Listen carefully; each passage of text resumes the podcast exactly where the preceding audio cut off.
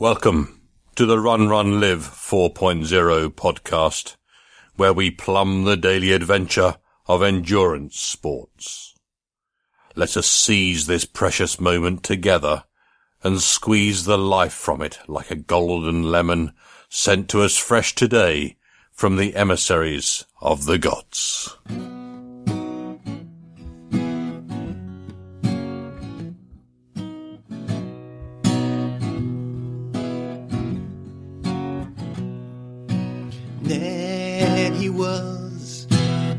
Terribly happy guy. Ned, he ate a moldy pumpkin pie. Then he thought that he just couldn't die, so Ned, he laughed so hard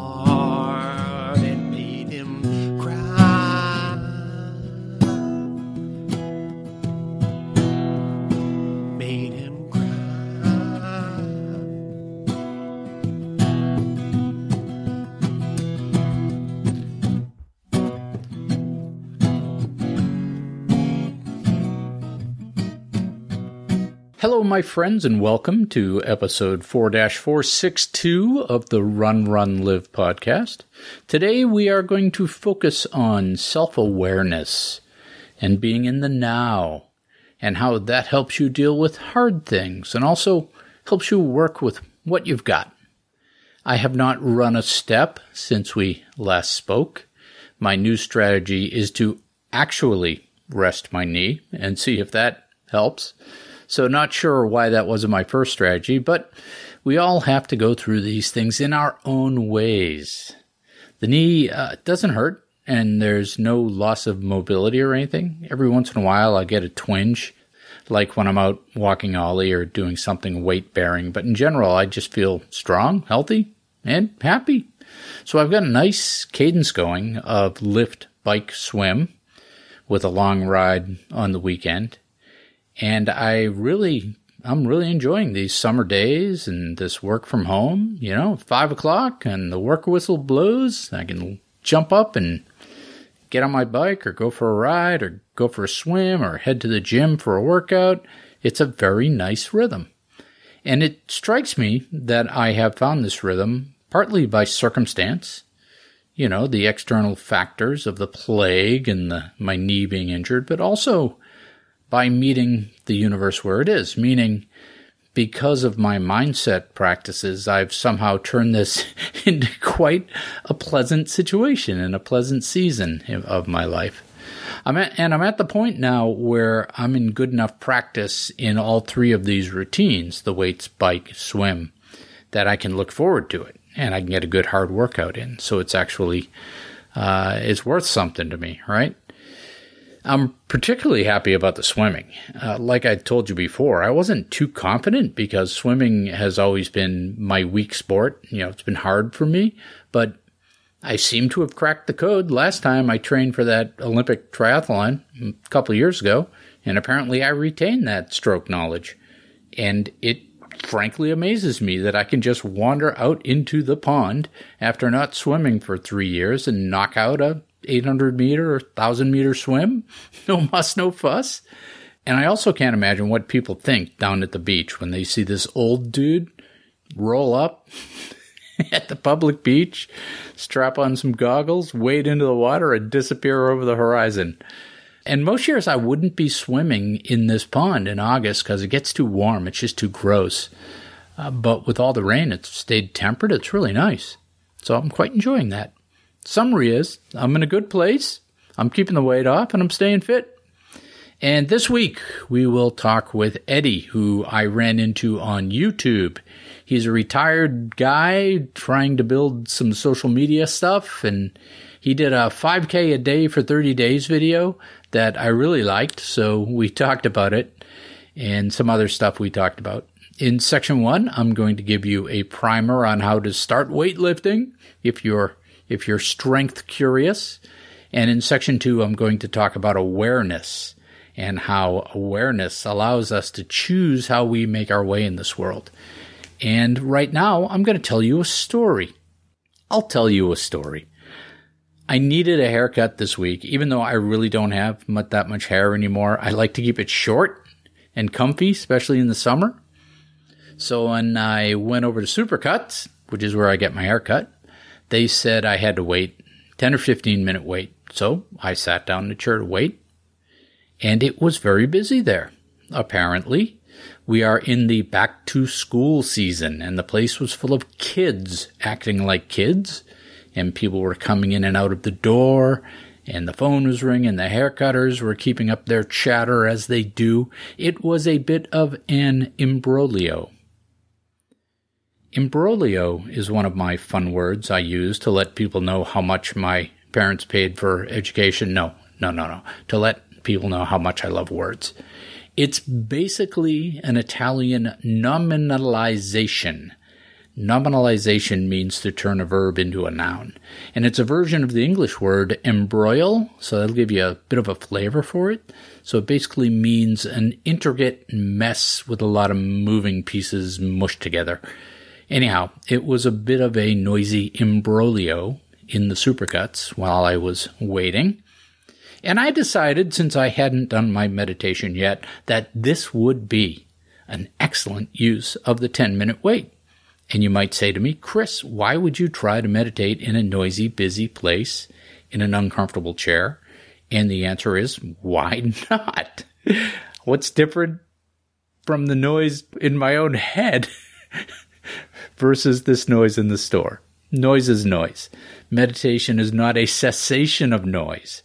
It, it is an observation of noise. It is the awareness of noise. And I used to practice this form of peace a lot when I traveled. It works great in a busy airport or, or on an airplane or to get to sleep in a strange, noisy place. And what you do is you picture yourself or, more appropriately, you observe yourself sitting in the chair in the environment and you visualize a clear shell or like a force field of energy around you. And then all of the noise and the chaos is outside that shell. And you observe the noise and the chaos, but you let it go. You're aware of it, but it, you're aware of its externality, if that makes sense. And then you can focus on your breathing and you relax into your beautiful shell of peace within the chaos. And when the, the hair person called my name, and they called it early, I wasn't ready. It took me a few moments to come out of this. I was deeply relaxed. I had to shake it off to get my hair cut. Because if you can only achieve mindfulness in a comfy, quiet room with a statue of the Buddha surrounded by candles, you've probably got work to do on with the show. It is when we learn to leave our comfort zone that we find ourselves communing with our inner strength.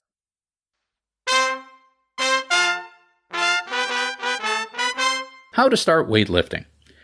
How do you start a strength program with weights? I have been getting in a good weights workout at the gym about twice a week for a couple months now and it has been quite enjoyable and had a great impact not only on my strength, but on helping me through this injury patch. And I wanted to share this with you to consider because I think many people are afraid of weights. Weightlifting has gotten some bad press. Maybe you think of weightlifting and you think of giant muscly meatheads pounding protein drinks and posing in the mirror all greased up. I mean, you can go down that path. You can do that bodybuilding thing. There's nothing wrong with that. Like any other sport, it starts to get unhealthy when you take it to extremes, but you really don't have to do that, right? It doesn't have to be like that for you and I. It's actually quite accessible as an activity and doesn't require a bunch of equipment, and it's not that scary at all if you approach it the right way. And why would you want to do it? Why would you want to start lifting weights? Well, because it makes you stronger, right?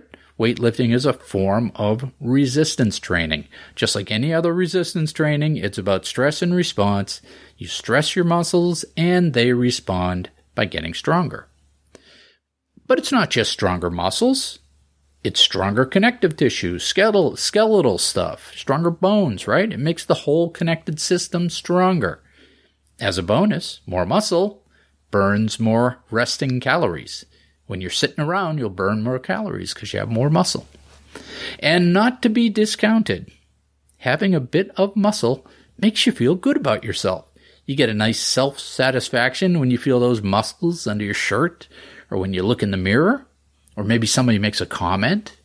When you do return to running or any other endurance activity, the strength isn't going to hurt you. It's going to help your performance. It's going to help you prevent injury in the future. And you might think, ah, I'm too old or I'm too weak or I'm too fat or I'm too whatever. But it's never too late. It's never too late to start. There's no prerequisites to weightlifting. Like anything else, you need to approach it with the right mindset. Approach it as a practice. Do a season of weightlifting, right? Do it as a project. Don't think of it as being a bunch of hard and painful work. Think of it as an experiment, a chance to learn, a chance to observe and build awareness of a new aspect of this, amazing machine that you have, your body. And set your expectations appropriately. Weightlifting's not going to change your genetics. If you've got a weird, goofy body, you're not going to change that, but you can make it stronger. You can learn something. And practicality of it is you need to ease into it, especially in the beginning. Don't jump right into heavy weights. And don't worry about how much weight you have on. Start with a quarter of what you think you can lift. For the first week or two, focus on the motion and the form and the consistency of the practice. You know, allow yourself to win.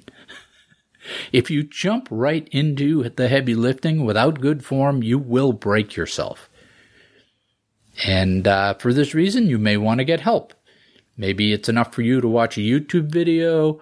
Maybe you can ask a friend or one of the people at the gym.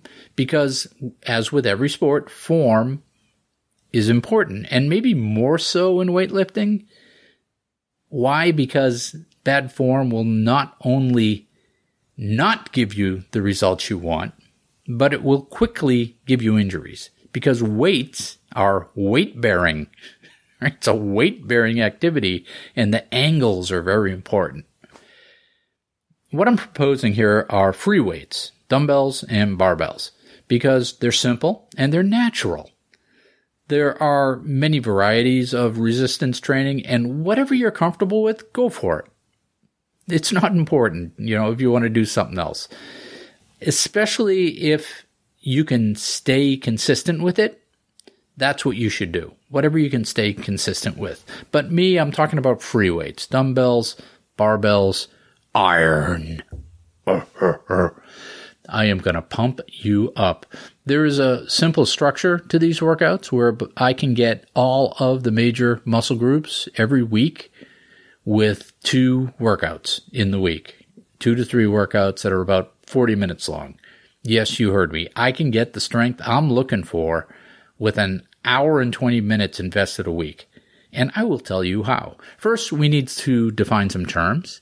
Workouts consist of reps and sets. For example, I might do three sets of 10 reps of a barbell bench press. That means I do 10 repetitions of the exercise. Then I do that three times. 10 reps, three sets. And I simplify my workouts into muscle groups. And there's five muscle groups in my taxonomy chest, back, arms, shoulders, core. Day one workout is chest and back and core. That's three sets of three different chest exercises, three sets of three different back exercises, and three sets of a core exercise. All of this I can crank out in about 40 minutes or less. The total is nine sets. And if I feel like I want to do more, I can do five sets for 15 total sets. I'm doing enough weight that I can get somewhere between six to 10 reps per exercise. So that's pretty heavy weight. Day two is arms and shoulders. Same thing.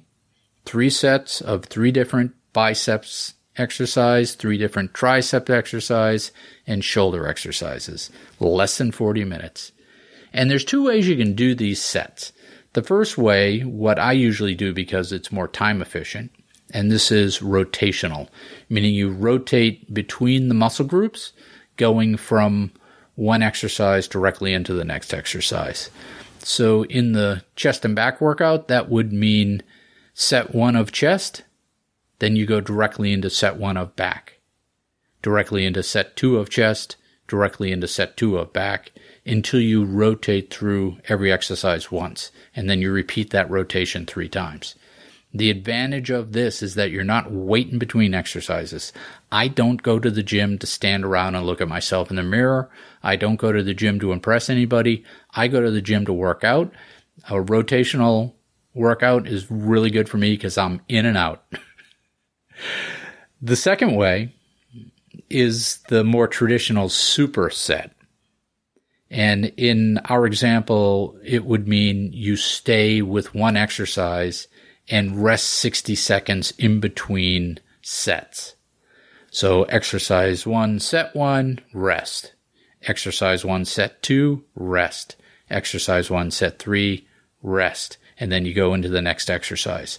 And it, the advantage of this is that First, it really stresses that specific muscle group. It gives it a great workout. I mean, this is how real weightlifters do it.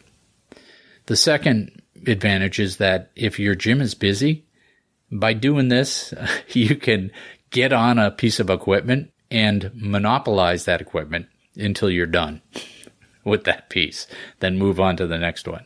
So nobody can jump in while you're rotating around. So that's it. My summary here is that weightlifting is really good for strength. I mean, you have to ease into it, but once you get into the flow, it's very time efficient and much simpler than you think. And now for today's featured interview.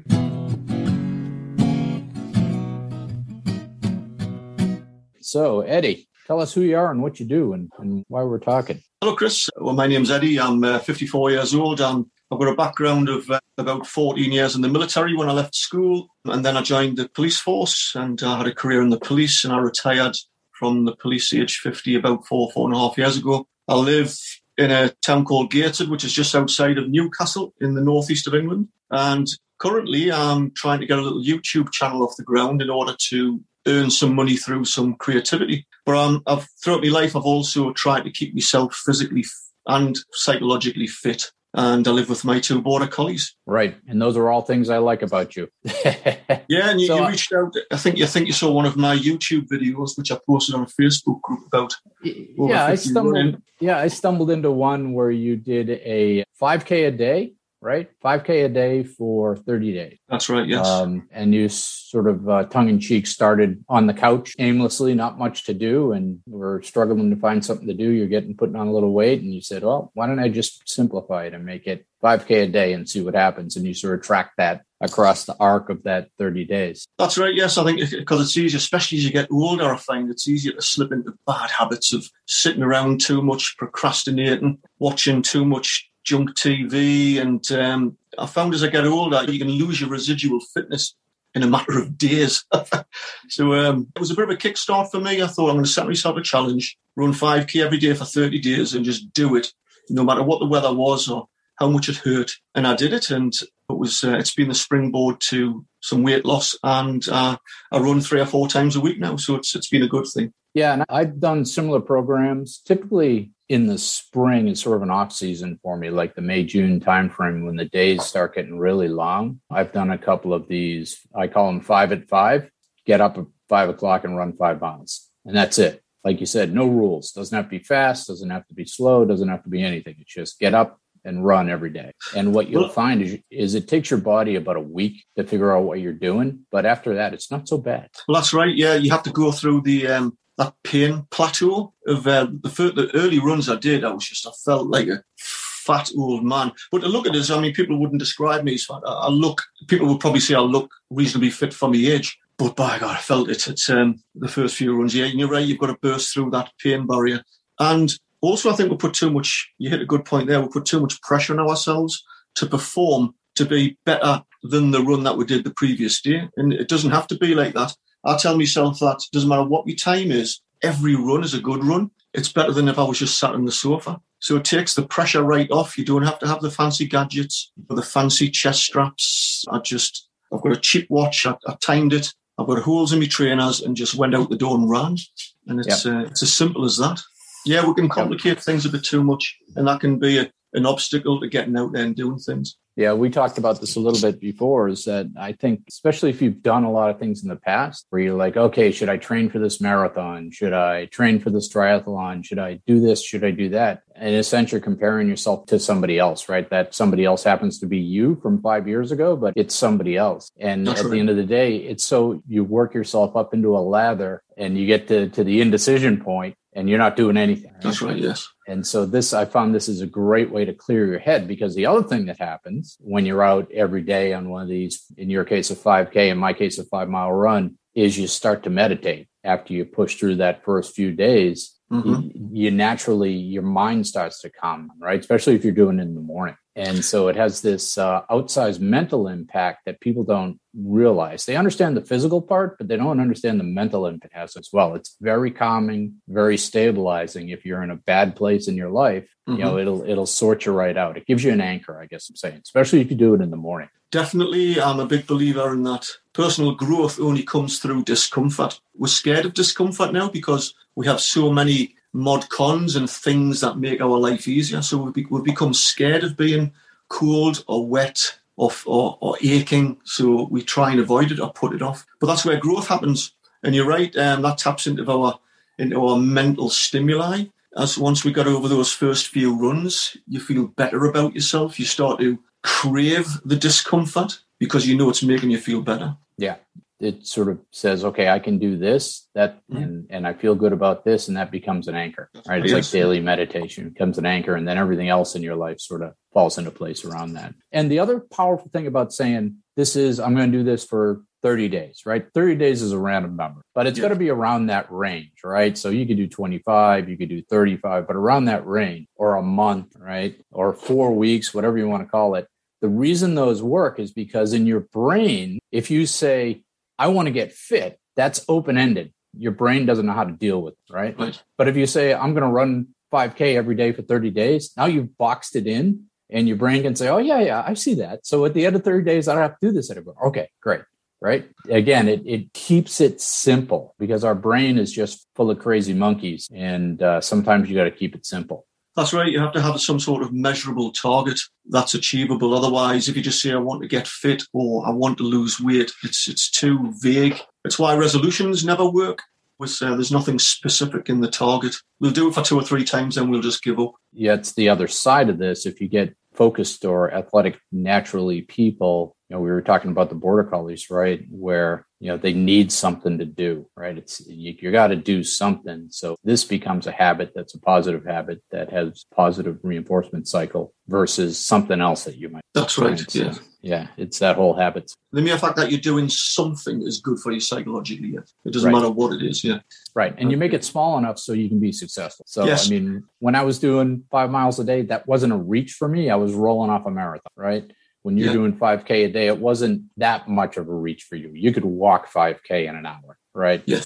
So that's not a, a giant reach. So, what do you do when the program comes to an end, right? Because when the program comes to an end and you get to that 30 days, you're like, well, what happened? Well, that's right. You're touching on an interesting subject, which I've been looking into because you're right. You could use a different example to say, I want to train to do a half marathon. And then you've completed the particular task.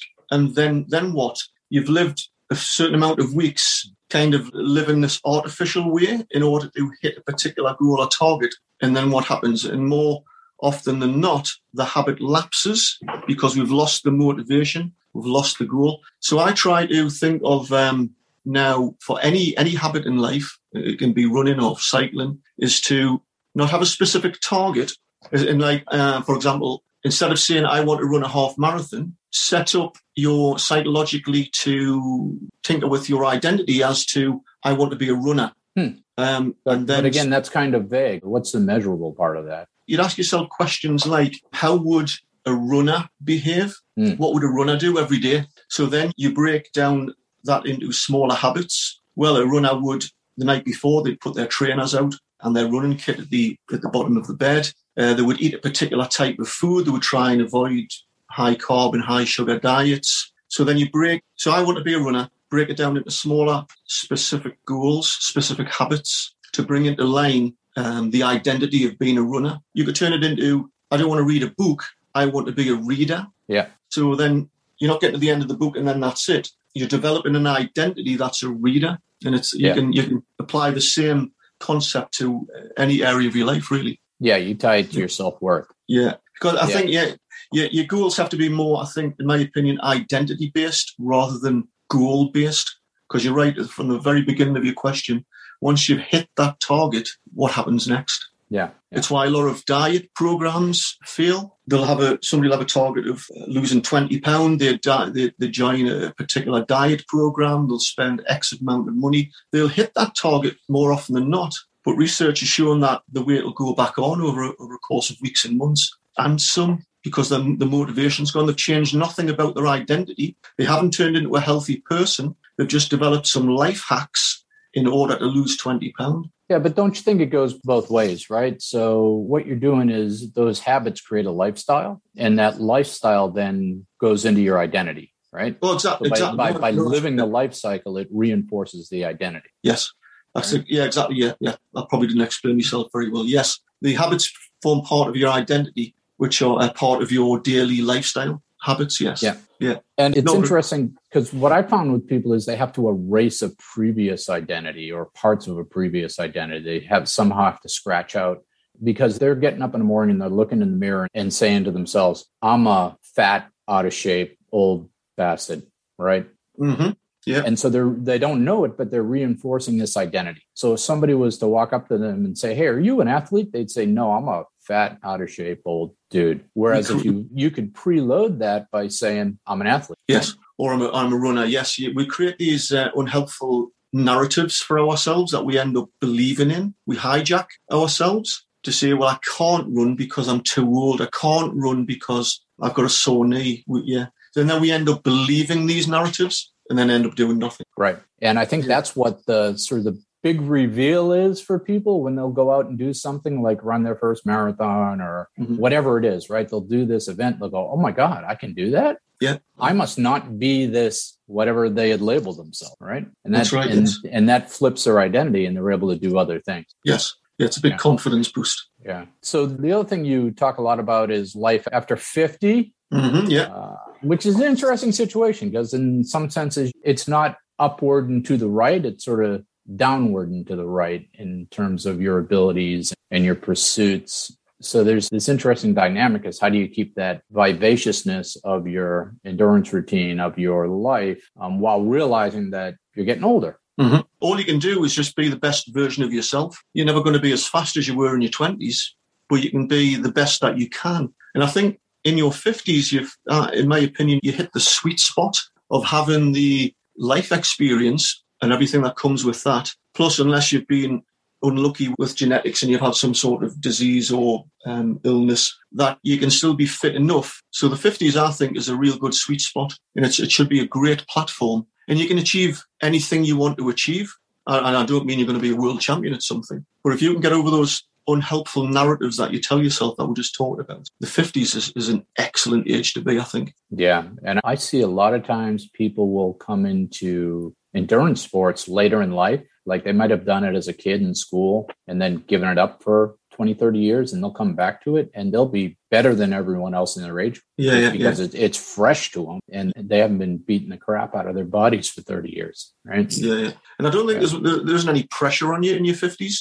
If you're in your teens and 20s and you take up a sport, I think there's a lot of pressure on you to be the best, to win competitions. But in your 50s, there isn't. It's You do it for the fun. Yeah.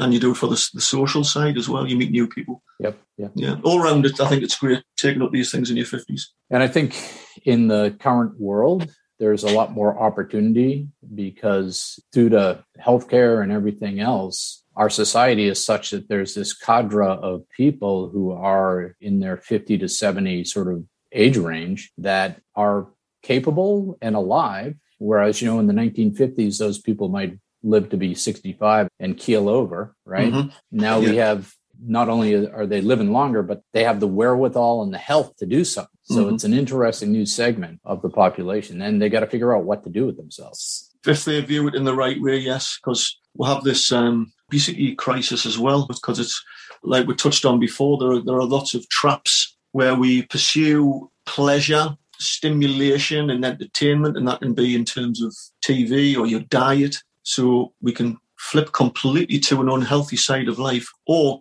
like you said, we have the opportunity because we have better understanding in sports science and nutrition where you can live healthily well into your 90s if, if, if you look after yourself. Whereas Yeah. we couldn't in our parents' generation. It's ironic that they're Yeah. getting so good at giving us unhealthy stuff to eat and unhealthy pursuits. You know, you're getting barraged by that stuff every day. But on the other hand, there's nothing mysterious about staying healthy. It's all very well known, Yeah. very simple. It's exercise and diet, right? And Yeah, don't yeah. smoke. But our, gen- our parents' generation spent years being bombarded with marketing about how cigarettes were good for you and how they were cool. Yep. Marketing is powerful. So you start trying to spin up a, a YouTube empire here. Oh yeah, empire is probably a strong word.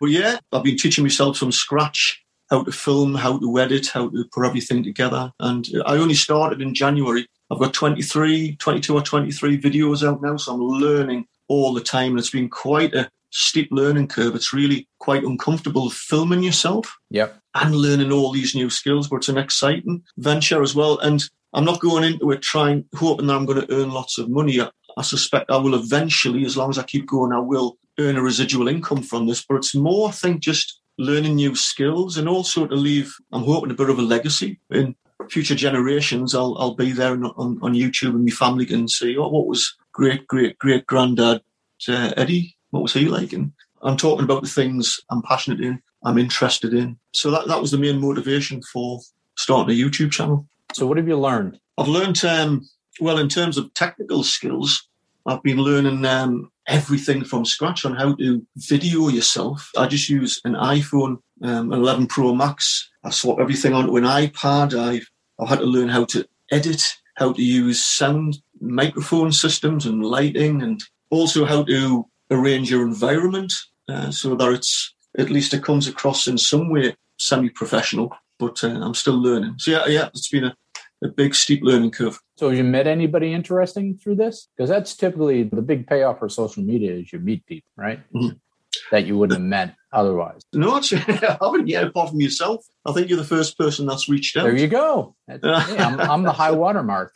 you, you're it, yeah. It's been a lonely venture so far, yes. We'll, we'll get you some eyeballs. yes, thank you. It's interesting because I see a lot of this stuff and I don't understand a lot of it in terms of why would anybody watch this. But I guess that's just my generation, right? So Yeah. the the rules are different, and I think that's probably the hardest thing for somebody like you or I to learn in this social media world is just what what the rules are, right? The norms are different. I'm exactly the same as yourself. Even now, it's called imposter syndrome. Even now, when I start creating a video, I think, who's really going to be interested in this apart from people that I know? And I have to just forge on through that. And I'm still trying to find my niche. The broad heading of, or the broad genre of my channel is about health and lifestyle. But that's really, it's a bit of a scatterburst on the topics I've been covering so far. But I will eventually narrow down the niche where I want to talk about specifically. Yeah. Yeah, you got yeah, find your I- I you to a- find your audience, Yes. Yes, exactly. or your audience has to find you. One of the two. Yes, yes. I've got a broad range of topics covering all, you know, geopolitics, sociology, philosophy, health and fitness, uh, general lifestyle, how to protect yourself in an increasingly, you know, this mad and dangerous world that we live in. I'm fascinated by the world generally, so uh, I've got a lot of things I want to share and get off my chest and explore with other people, hopefully. But yeah, I'm hoping to narrow down in the future. So, have you um, gotten any feedback on your comments from YouTube that was useful? Have you met anybody from Kyrgyzstan or uh, Taiwan that's given you any good feedback? I wish I had some interesting um, stories and anecdotes about that, uh, Chris, but I haven't. And nobody's really reached out yet. The, the, the channel's still in its very early stages. I've only done, like I said, 22, 23 videos. It can take upwards of over 50 videos before the YouTube algorithms start to pick it up and, and thrust it onto news feeds. So apart from one or two videos where I've had several thousand views, most of my videos are only getting about 100 views. So no, not yet, I'm afraid, but um, I'll just keep on plugging away. So, it pushed it to me for some reason. Well, I think how, what that was was um, on my Facebook news feed. I seen this running group for over fifties, Yeah. so so I joined it, and I I put the link on for my running 5k every day is for 30 days Yep. on that Facebook group.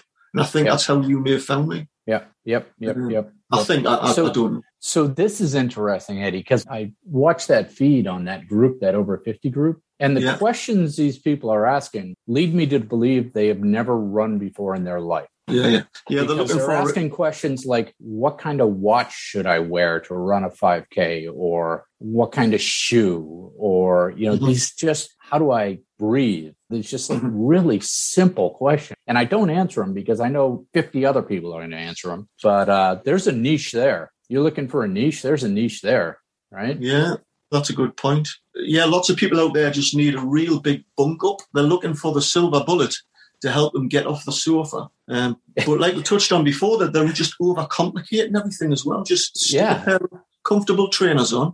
I think you call Yeah. them sneakers. And just your t-shirt and just get outside the back door and start running. Just it's really not. It doesn't have to be that complicated. And the other thing I noticed, this is funny, is that the folks on this channel, they're taking pictures of themselves sort of post run in a very social media sort of picture, right? Almost like they're treating it like a dating site, right? And I Yeah, think that's kind of hilarious that these mid 50 people are treating, are, are acting like they're in high school, right? Yes, like you can yes. tell the guys are sucking in their guts and trying to get the right light and like look at me i'm athletic over 50 you know they're taking their shirts off and mm-hmm. yeah, it's, it's just a reflection of social media in general, isn't it? It's just this need to have um, the attention or the spotlight. It's, um, dare I say, I don't offend anybody, but it's a form of narcissism as well. It's on the video that I, I videoed myself for the 5K runs, but the footage of me running, that was, I set that up artificially. That wasn't me during one of my actual runs because of the very reason that you just said. Um, it would just look a bit false and sort of attention grabbing. Look at me, look at me. So I, I try to avoid that. yeah but that again we're talking about niches that points Yeah. to something there right that Yeah, I'm gonna give that some thought, Chris. Yes. these folks have identity issues, right? If they're acting Yes, like definitely. they're acting like they're 17 year olds on this over 50 site, there's something missing in their lives Mhm. that they're looking to fill, right? Yes. And yes. the good news is, good news, Eddy, this is the demographic that has a bunch of money if they've lived right. yeah, the, the, the So- disposable incomes. Yeah. Yeah, yeah, you've, you've hit on a good point there. Yes, um, it's a target audience, isn't it? They want to start changing their lives. They want to start running or cycling or whatever, but they're just looking for that um, little bit of information, that bit of inspiration. I think it's more basic than that. They feel like they're getting old and Mhm. they want to know what to do to sort Yes. of recapture some of that good feeling of their youth. You know? Yeah, yeah, yeah, that's a, that's a really So- good point. Yeah. I'm, I'm going to take that on board from you, Chris. Yeah, there you go. I'm uh, consulting free, 200 bucks an hour. I'm getting to do it for free. Yeah, brilliant. So, yeah, so best of luck. I love helping people out with new businesses, uh, especially athletic related. And any advice I can give you would be just be yourself, Mhm. be your best self, right? Don't be your worst self, be your best self, because that comes through as uh, genuineness that will resonate with people. definitely it's authenticity don't don't try and compare yourself to other people or compete with other people sometimes you're ahead and sometimes you're behind life isn't Yeah. a race just be the best version of yourself keep it And- simple Right, right. And when you create stuff, you create it without expectation because you're Yes. you're just a messenger. You don't Yeah. know how people are going to consume it. Yeah. And what I found is that you'll spend an inordinate amount of time on some piece, like a blog post, and think this is going to change the world. And Mhm. you'll put it out there and you'll get crickets, right? Nobody cares, Mhm. yeah yeah right? But then you'll whip something off about your dog and it'll get 20,000 hits. yes So it's not up to you what's Mhm. good and what isn't. Your Yeah, yeah. job is just to create. You're the messenger, right? Yes, So enjoy- enjoy the it out process. there, yeah enjoy the process and and what you'll find is is you're creating ripples. yes So you will start getting these emails of "Thank you, you changed my life," Mhm. and that makes it all worth, it, yes right? i agree Right, and that's really wise words you know that's that's the outcome you're looking for, right? As you're Yeah. changing people's lives, you're saving lives, maybe hmm possibly, making yeah. somebody's life better. Yeah. All right. hopefully to, hopefully to inspire them yeah yeah wise words chris Yeah. So with that, I'll let you go. Where can people find your uh, stuff? My YouTube channel is um, under my name, Eddy Hope. It's E D D Y Hope H O P E. Yep. And Nice and uh, simple. you can type in Eddy Hope Health and Lifestyle, and my videos will, will crop up. But thank you very much, Chris. All right. We'll uh, we'll talk more, I'm sure. All right. No, and thank you for reaching out, Chris, and uh, thank you very much. All right. Cheers. You take care. Bye bye. Bye bye. Sometimes it takes a third party to tell us what we already know. So, this is a piece on awareness. It's called Finding Self. Who are you? That's a question that sounds surprisingly simple, but has baffled humans throughout our existence. You might respond with a list of things you have done. Or, depending on the context, you might talk about your races and your accomplishments. You might describe your family and your life. You might expound on your career and your job history. You might talk about the place where you live and its attributes. You might even talk about your physical attributes. But are any of those things you? Really you? No. None of those things are you. They are external to you. They are outside of you. They are things. They are not you. So who are you? Maybe you are that person inside. Maybe you are that thing that's looking out on these other things and experiences. And it's an interesting question, especially in these current days when people are challenged with mental isolation and mental health. I don't know about you, but in my life, there seems to be a heightened focus on mental well being. And with this comes the practice of mindfulness and self care. But who is this mind that we are telling to practice mindfulness? Who is this person? Who are you? If you're not the outside things, then maybe you're the inside things? Think about that. What goes on inside your mind? Have you ever sat down and tried to meditate, or maybe just think about driving in the car or walking the dog? What's going on inside your mind? Who is in there with you? And how do you find out what or who this is inside there with you? And do you have a, a, meditation practice? And had have you tried to meditate, like I said, as part of this mindfulness, this self care season that we're living through? Because if you have, if you're like 99.9% of the people I know, when you close your eyes and try to meditate, you meet your crazy roommate. That's right, your crazy roommate. That's that voice that won't let you meditate. It's the 500 rapid fire thoughts that assault you when you try to find peace inside your own head. And what does your crazy roommate tell you?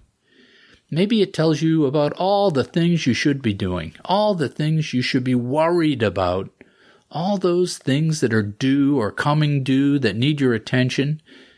And then maybe it starts reminding you of how you never get enough done, how you don't measure up, how you're going to fail again, just like you failed that one time. Remember that? And then maybe your crazy roommate starts reviewing all the times you've failed and all the shitty things you've done and on and on and on. Your crazy roommate doesn't just do this when you sit down to meditate, they do it all the time. They're always assaulting you with this random noise. And sometimes you take the bait. You listen to your crazy roommates and you follow them down these rabbit holes. But who is this crazy roommate? Is it you? Is it an echo of you? Your crazy roommate or roommates they're not you. Why? Why do you know that? Because you can observe them. And the you that observes is the real you. As you train yourself in mindfulness, you are able to observe the outside things and the inside things. And this is the detachment that mindfulness as a practice is aimed at. It doesn't mean the crazy roommates stop talking. It means you're able to observe the talking for what it is. And by cultivating the ability to observe these things, you have power over them. It doesn't change them, but it does change how you react to them. It takes the emotional and mental charge out of the outside events and out of the inside voices. It gives the real you, the one that observes, the power to decide what to focus on. And you remember that old story that they always tell about the man who felt like he had two dogs in his head, right? A good dog and a bad dog, and didn't know what to do. And the wise man told him, Feed the good dog, right?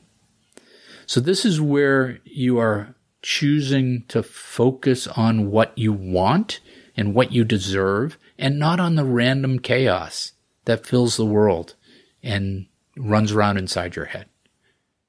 And with this power to observe and to decide what to focus on, that's where the peace comes from. And that's what they mean by self awareness. On the flip side, if you lose the focus and allow events and your crazy roommates to drive the bus, you're lost. Then your consciousness devolves into only the things and the experiences. And this is what the mental health and mindfulness practices are poking at. It doesn't start with self awareness. It starts with realizing that you're lost, that your crazy roommates are driving the bus, that you're focused on things. Then you can begin or continue your mindfulness routine by refocusing on observing, awareness, and consciousness. It is a practice. And in this practice, you, the real you, the you who observes, is the answer. Okay, now we're going to move you towards the exit, please. Okay, my friends, we are aware of and have observed that we have arrived at the end of episode 4 462 of the RunRunLive podcast. Awesome sauce. I got a couple nice notes this week. One from Jim, who commented on the presentation that I shared with you that I had made to my work group. And I actually got recognized in this week's team call for helping people to stay on their fitness journeys. And I had another nice email from Brian, who is running Boston this year, has run 14 Bostons, and likes watching the 2018 video of Eric and I running in the storm. That was the storm year. And he says he, he watched that a bunch of times and told me it gives him inspiration. So that's great. As much as I love to feed my own overblown narcissism, my point here is that it not only makes me happy to get good feedback, that's, that's good. But my point is, like I told Eddy today, you never know who you're going to impact right? It may be 20 minutes of throwaway musings on your part, but once you let it loose in the world, it may find the person who needs it and resonate with them. So don't ever underestimate your own power and your impact. Lean in. Let your light shine. Meet the universe where it is. I was supposed to go down and pace Dave in his 24 hour race last weekend, but he ran headlong into a three day heat wave and that uh, he made the decision to pull the plug at 100k instead of 100 miles. And he made that decision early, sent me a text, waved me off, so I didn't go down. Next, over Labor Day weekend, I'm going to volunteer for the Wapack Trail Race. Oh, yeah, by the way, we're having the Wapack Trail Race this year, September 5th. Come on up, run 18 miles of technical single track, one of my favorite races on one of my favorite trails. Links in the show notes. And I do intend to go down to the bird in hand and stumble around the half marathon course with the extra milers the weekend after Labor Day. That's here in the States, Labor Day. Yvonne, that's my wife, Yvonne and I are going to wrap a road trip around it and poke around Amish country. Does that make me sound officially old? I bet it does. Then I've got to figure out where I am going to walk my Boston Marathon in October. I'm leaning heavily towards doing something with zero for prostate cancer uh, and doing it in memory of my friend Tom. Uh, it's a small thing and it feels kind of self promotional, but hey, you know, lean in, listen to the universe when it talks to you and it's telling me to do that, so I'll do that. Ollie News, the Ollie News is all good. Is actually all good. We had our first training session with the K9 training up in Nashua. K9! and it went really well. He's doing great. One lesson, and he's already walking on the slack leash, not pulling at all. And the other morning, I walked him out to the garden, told him to stay, went inside the garden to water my Colombian tomatoes and pick some produce, and he stayed right there the whole time, waited patiently for me to come back out. And I took him for a walk in the woods when we got back from training, and he was slack leash the whole time, even down the hills, which keeps me from having to dig in my heels and stress out my knees. Uh, so I'm really happy with his training. Can't wait to start running again with him on a slack leash. And one of the current supply chain problems is dog food. I can't get his Eukanuba dog food. Last couple times I've had to get something similar, but not quite the right dog food. So currently he's eating a large breed puppy Eukanuba. That's the category, large breed puppy. Hopefully, this won't turn him into an Irish Wolfhound puppy. This week, I had our old friend Dirt Dog present to my fitness group at work, and he talked about mindfulness. I really admire Mike's work as a high school principal and how he's able to lead a purpose driven life. And he said something that struck a chord with me, that stuck with me this week, so I'm going to share that with you. Teach what you need to learn. Let me say that again. Teach what you need to learn. And I see Mike, you know, I've known Mike for a long time, and I see him from the outside as a purpose driven ultra runner who has figured out how to stay mindful in a high stress environment. But Mike sees himself as needing to learn, right? And needing to practice these very traits to learn them. And that's part of his practice.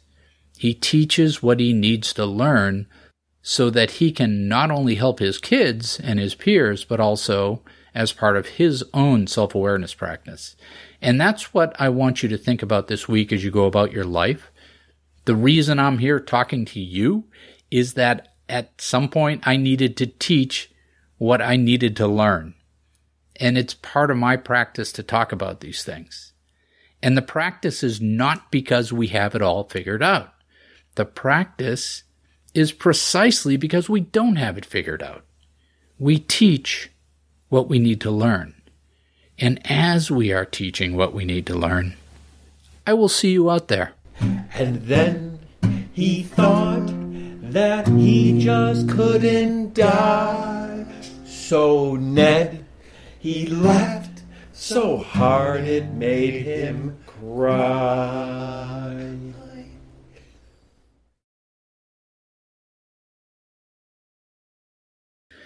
And then I've got to figure out those are my knees.